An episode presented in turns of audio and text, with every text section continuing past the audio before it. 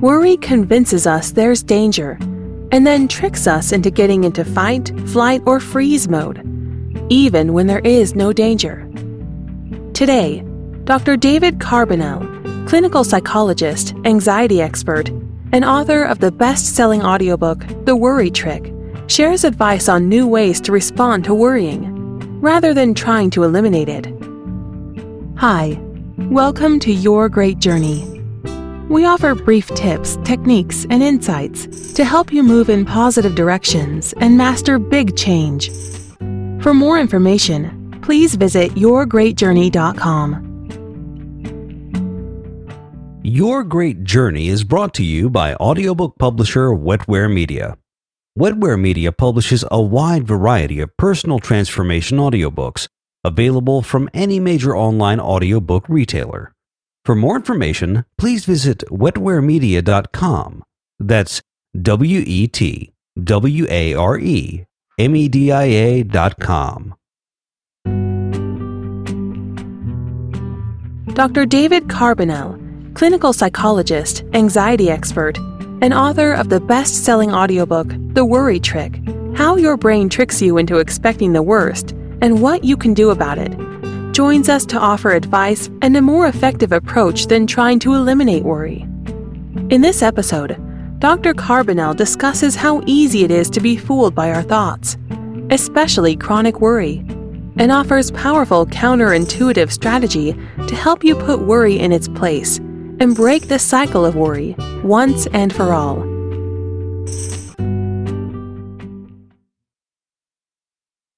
The essence of the worry trick is that it describes and advises about the plight that people experience when they have a lot of chronic worry.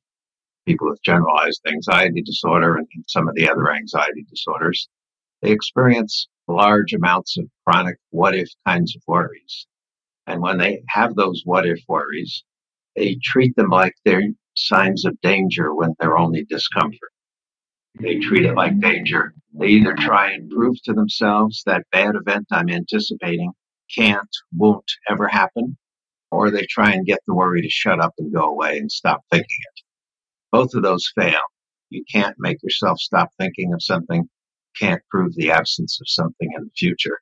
And when their efforts to calm themselves fail, they take that as a sign that they're in terrible danger. They think that it's an accurate prediction of future trouble. They, they often treat it as though it's a story flipped out of next week's or next month's or next year's newspaper. They think they're focused on the future. Actually, they're just experiencing nervousness in the present that's going on and talking about some hypothetical thing, but it's not a message from the future. It's a sign of being nervous presently now. And perhaps most important, people think that they ought to be able to control their thoughts. I should be able to only have the thoughts I want and not have the thoughts I don't want. And when people share this assumption about worry, then they feel like there's something wrong with them. They're defective. They're weak. They're, they're weak minded. Uh, there's just something wrong with them. Those are some of the key misconceptions. I ought to be able to control it. It's an important and accurate prediction of the future. When really it's simply nervousness I'm experiencing in the present in the form of words rather than physical sensations. People also have the idea if I'm worrying now, I'm in terrible trouble. Uh, and yet, actually, the fact that you're engaged in what if worrying is maybe the clearest sign that you could get. I'm not having any trouble right now. Somebody with a dog phobia who worries incessantly about what if a dog attacks me? The only time they're not going to have that thought, what if a dog attacks me, is when the dog is actually attacking because they're too busy defending themselves then.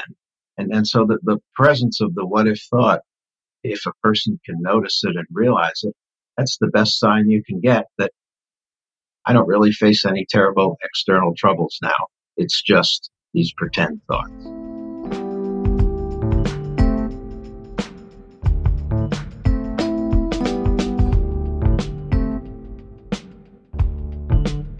They treat the presence of worrisome what if thoughts as a threat that they either have to disprove or silence.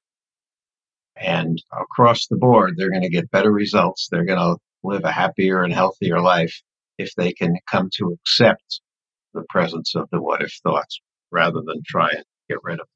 Because it's literally okay to be nervous. And so if they can come to treat a what if thought in the same way they might treat maybe sweaty palms when I get nervous. Uh, well, sweaty palms is a, a sign of nervousness. Okay, it's okay to be nervous. What if I get some terrible ailment next year? What if I get fired? What if, what if? These are just ways of being nervous now. These mean the same thing as the sweaty palms. And so I want to treat it that way. I want to allow myself to have the symptom of nervousness. I, I might even want to play with the nervousness rather than silence it. Perhaps I can refashion my worrisome content into a poem or a song or a haiku. If I'm bilingual, if I have a couple of years of high school Spanish, maybe I should do my worrying in, in Espanol instead of my major language. In all kinds of ways to simply make a change in how we relate to it. And that's going to make all the difference in terms of how we feel. Worry is surprisingly common. Everybody worries, although people that have a lot of worry, they think they're defective. Worry is nothing more than another way of experiencing nervousness, and it's no more important than that. Like with all other forms of, of anxiety, if you can notice it and accept it and play with it a little rather than run away from it or try and fight it off, if you can treat it like discomfort rather than danger, that's truly going to be the path out. That's the worry trick.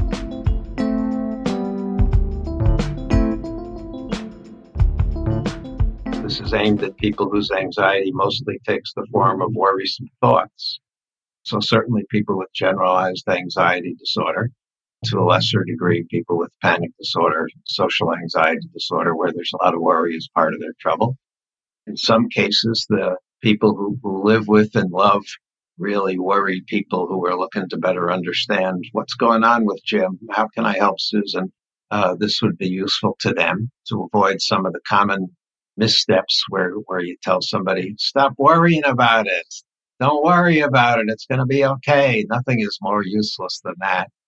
So people who want to be helpful to those who worry and also to therapists who do a lot of work with, with worried clients. I you know, really hope that they'll get a chance to read this as well the background to this book was years of working with chronically worried clients, listening to them describe their plight for years and years, and coming to recognize, gee, help, helping them simply accept the thoughts and work with them rather than against them. That that's much more truly the way out. So it really grew out of the trial and error of my, my practice and, and working with worried clients.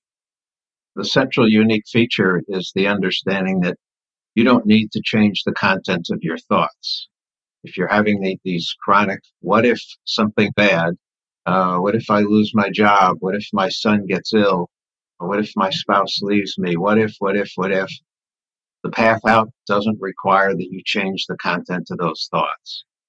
So long as a person is trying so hard to change the content of the thoughts, they're essentially arguing with themselves. And when you argue with yourself, there, there's no more evenly matched contest on the planet. That's an argument that can go on forever.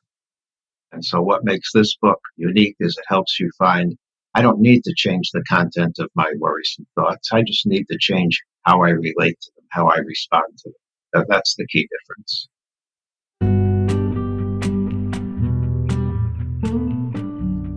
Thanks for listening to this conversation with Dr. David Carbonell clinical psychologist, anxiety expert, and author of the best selling audiobook, The Worry Trick How Your Brain Tricks You into Expecting the Worst, and What You Can Do About It. You can purchase the complete audiobook from any major online audiobook retailer. If you'd like more information, please visit yourgreatjourney.com. Please be sure to subscribe to the show so you don't miss an episode. And if you like the show, please rate and review it and please share it with friends who might also enjoy it. Thanks for listening. This podcast is for information purposes only. The views expressed on this podcast are not medical or psychological advice. This podcast is offered with the understanding that the publisher is not engaged in rendering psychological, financial, legal, or other professional services. If expert assistance or counseling is needed, the service of a competent professional should be sought. Your great journey is brought to you by audiobook publisher Wetware Media. Wetware Media publishes a wide variety of personal transformation audiobooks available from any major online audiobook retailer. For more information, please visit wetwaremedia.com. That's W E T W A R E M E D I A.com.